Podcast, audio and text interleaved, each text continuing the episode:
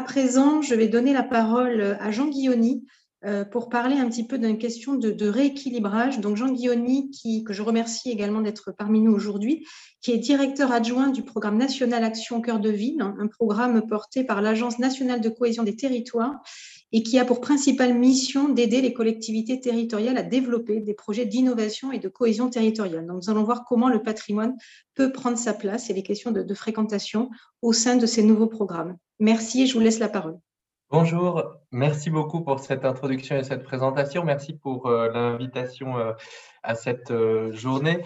Je tout d'abord à signaler que donc je, je ne suis dans cette journée pas un professionnel du patrimoine ni de la fréquentation ou du tourisme. Alors je vous demande donc par avance une certaine indulgence et je risque aussi de vous parler de problématiques qui sont parfois inverses sur les territoires euh, puisque euh, dans cette recherche de rééquilibrage de la fréquentation qui était mentionnée en programme, eh bien, on a affaire au contraire à des, euh, à des situations de fréquentation qui sont parfois en deçà de, la valeur patrimoniale des lieux dans les villes dont je m'occupe.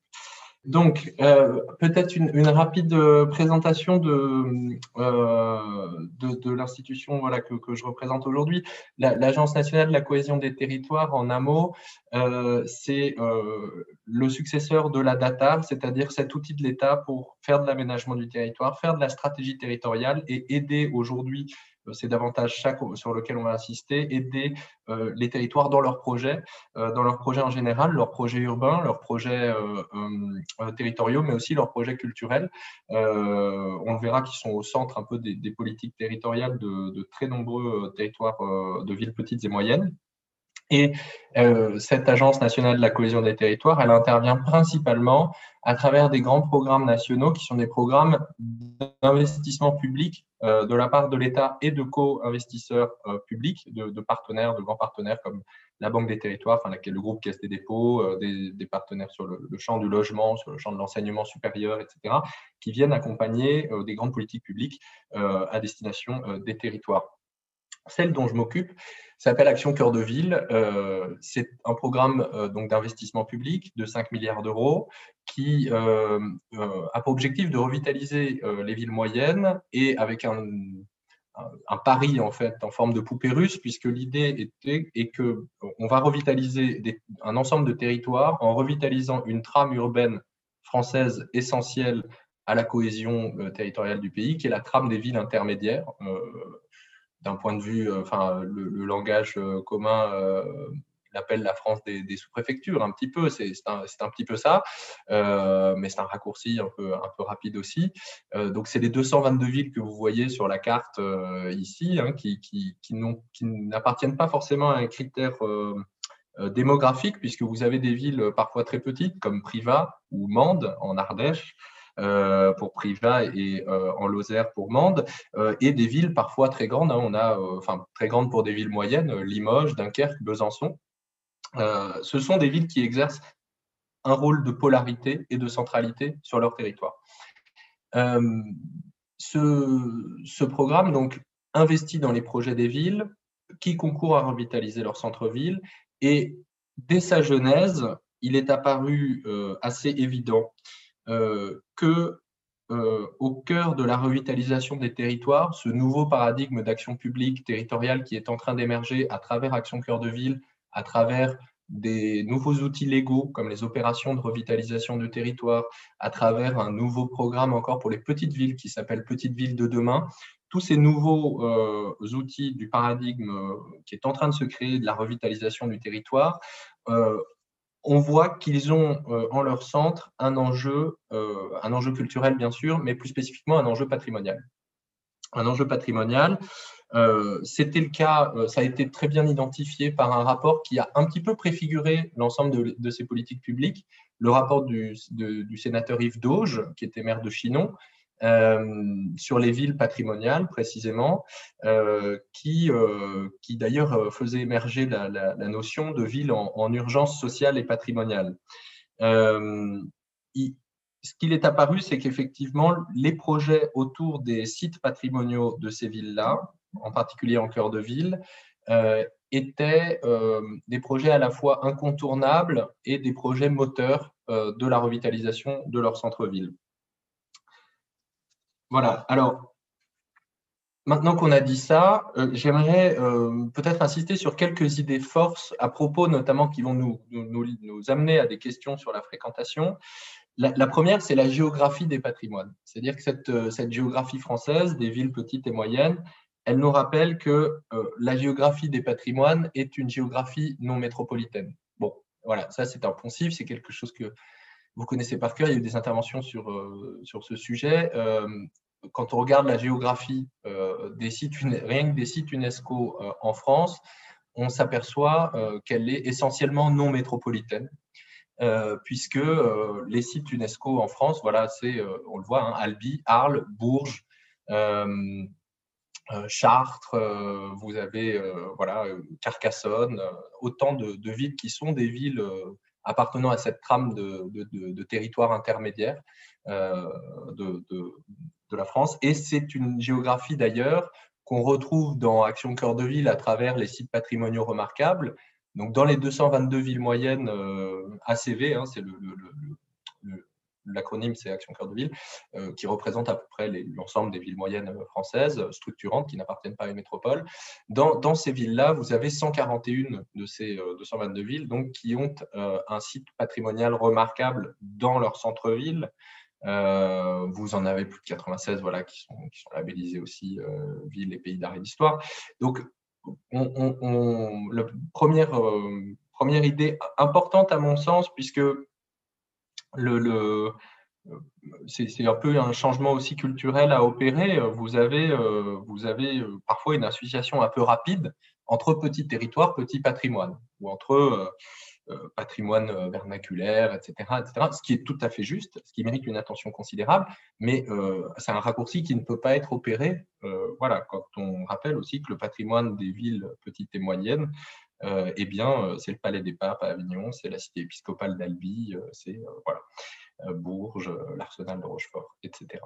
Donc, et bon, euh, bien sûr, c'est un peu, euh, ça c'est quelque chose que vous connaissez, euh, alors la source est inexacte, mais c'est que ça ne correspond pas à la géographie du financement aujourd'hui de la culture en France. Et c'est ça que d'ailleurs collectivement tout le monde essaye de, faire, enfin de changer, hein, puisque la géographie du financement de la culture, on voit bien, elle est extrêmement euh, macrocéphalique, comme on dit, euh, puisque vous avez euh, un investissement beaucoup plus considérable dans les, politiques culturelles et les patrimoines d'Île-de-France par rapport au reste de la France. C'est valable également pour le mécénat. Et en plus, c'est une situation qui est d'autant plus critique que les finances publiques locales dans les villes petites et moyennes sont plus contraintes, comme je le mets ici. Alors, qu'est-ce que ça donne en termes de fréquentation, ces patrimoines des villes moyennes? Eh bien, vous le voyez, on n'est pas euh, dans, euh, c'est-à-dire dans les meilleurs chiffres, hein, c'est comme, euh, je ne l'ai pas mis ici, mais vous avez le, premier, c'est Carcassonne, dont la cité tout entière est créditée de entre 1 et 2 millions, selon les très bonnes années, mais plutôt 1 million et quelques de visiteurs chaque année.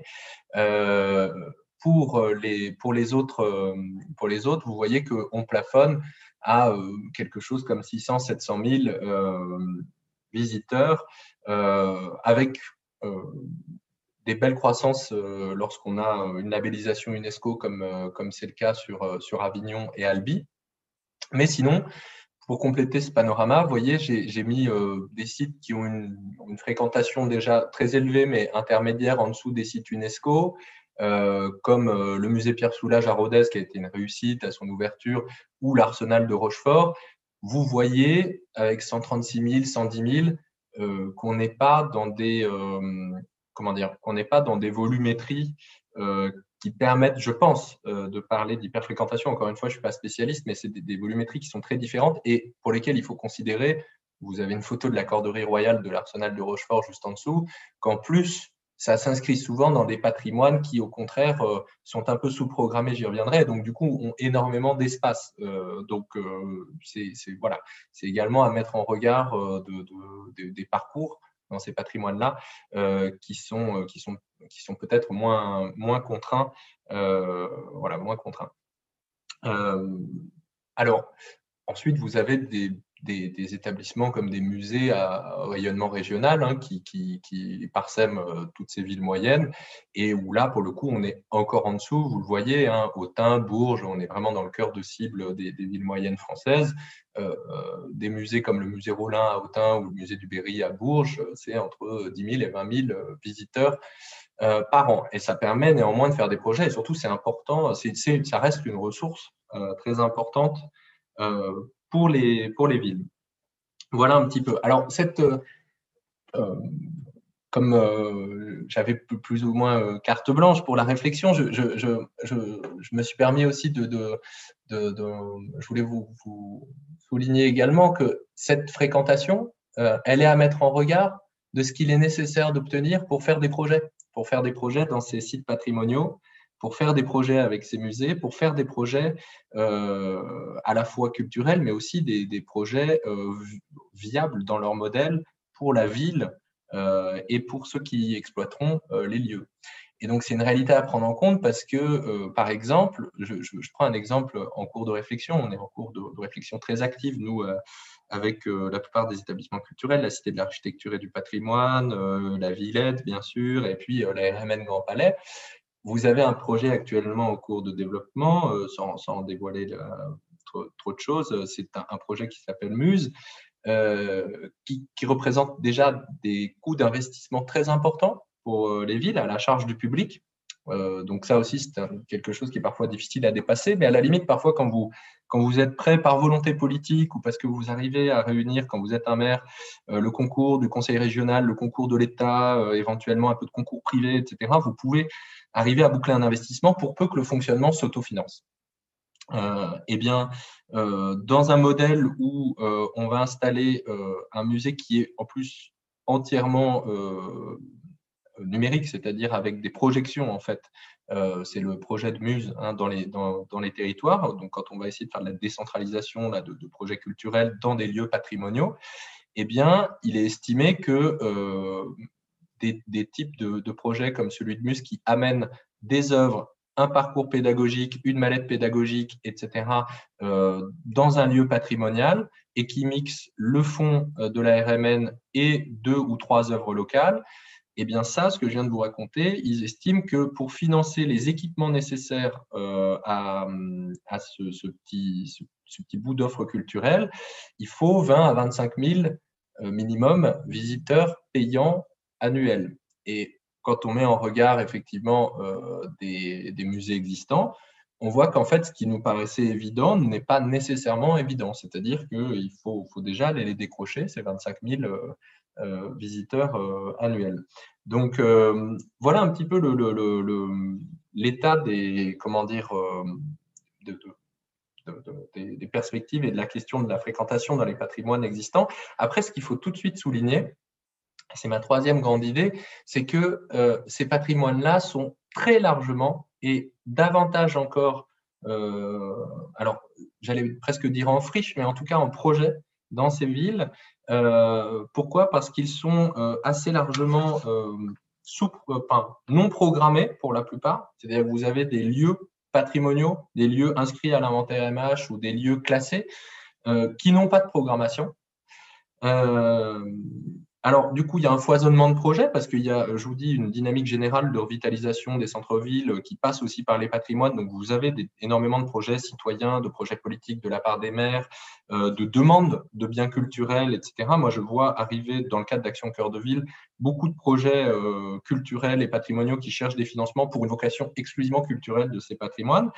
Euh, mais vous avez aussi donc ça s'explique parce qu'il y a cette volonté de revitalisation, tous ces projets, et ça s'explique aussi parce que les, patrimoines sont assez largement non programmés ou sous-programmés.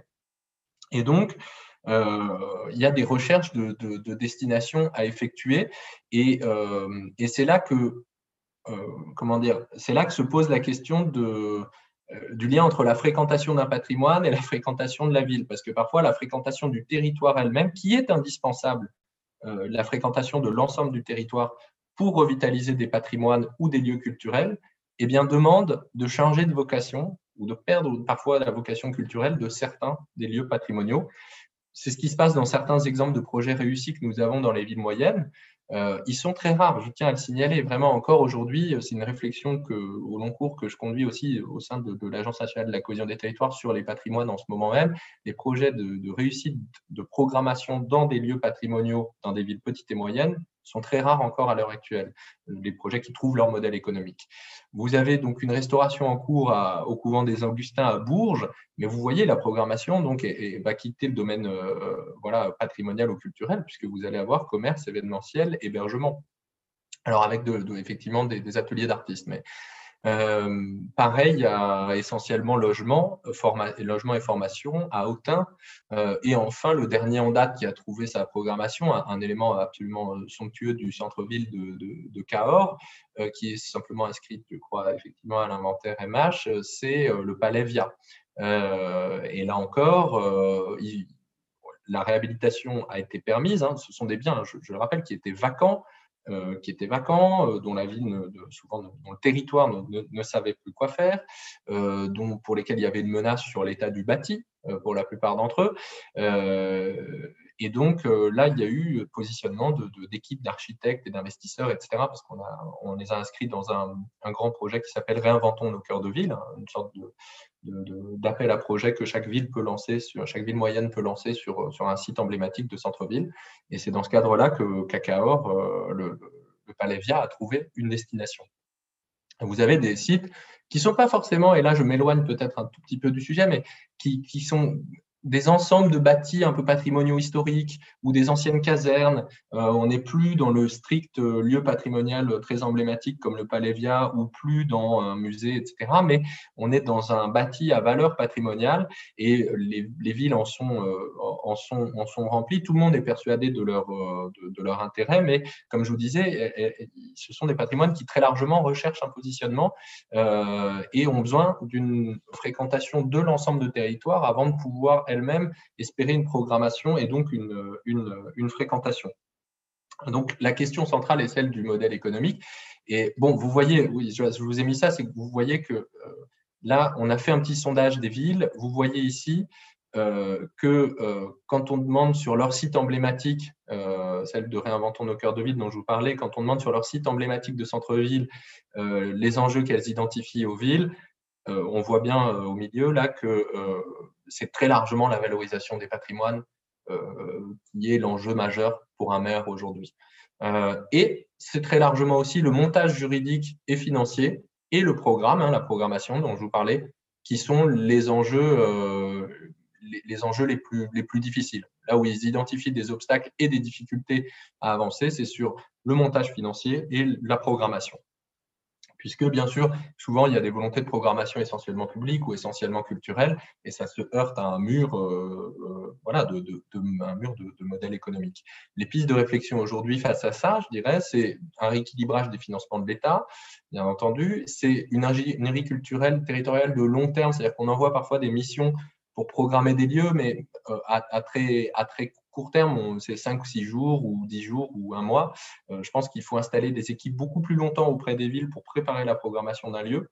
Il y a la question des coûts fixes et des facteurs de risque hein, qui revient euh, en permanence sur les, normes bâtimentaires, les fouilles archéologiques, etc., euh, qui, sont aussi voilà, à réfléchir parce que parfois paralysantes pour des démarches de projet. et puis, la nécessité d'un co-investissement public peut-être un peu plus volontariste auprès d'acteurs privés pour que des acteurs privés puissent porter des projets euh, à côté d'investisseurs publics plus de long terme dans ces patrimoines. Euh, euh, alors, la, question, du flux également est au cœur de, de, ce, de ces projets de revitalisation. Plus largement, en fait, c'est à la base même de la fréquentation, il y a la question du flux.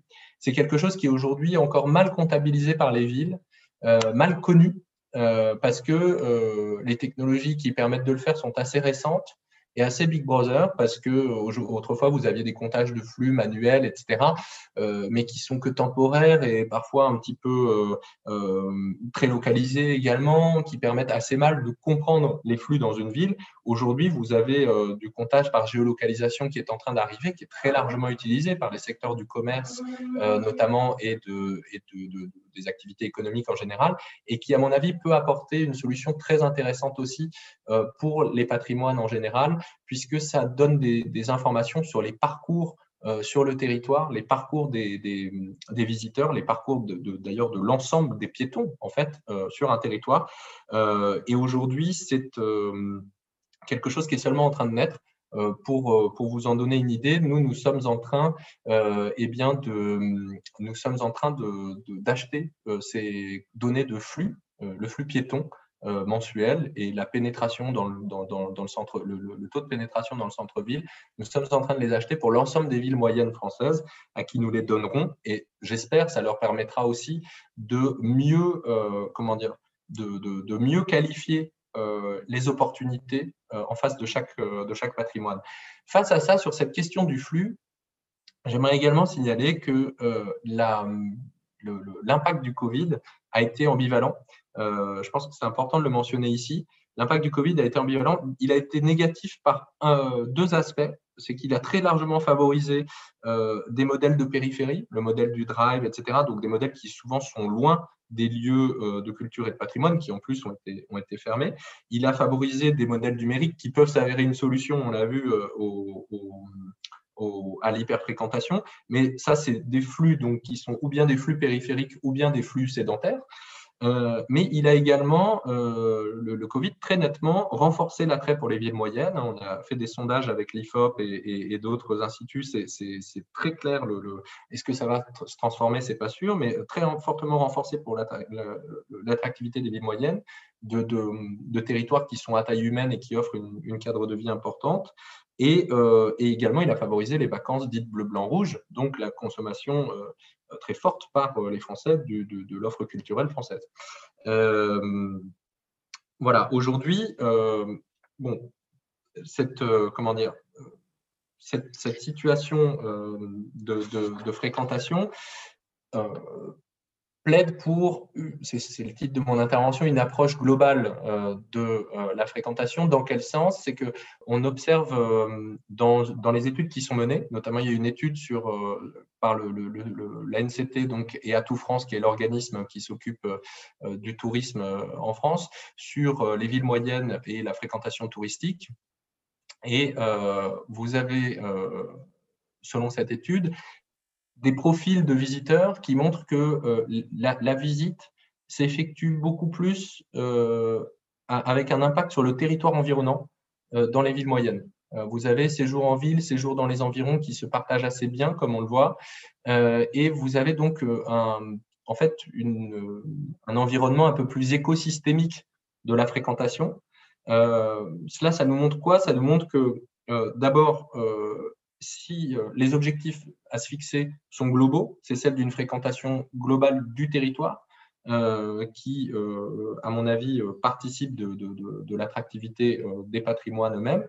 Et donc, hein, si on ne perd pas le fil, cette attractivité globale du patrimoine dans les villes moyennes, elle permet un rééquilibrage territorial à l'échelle nationale, mais aussi une fréquentation endogène.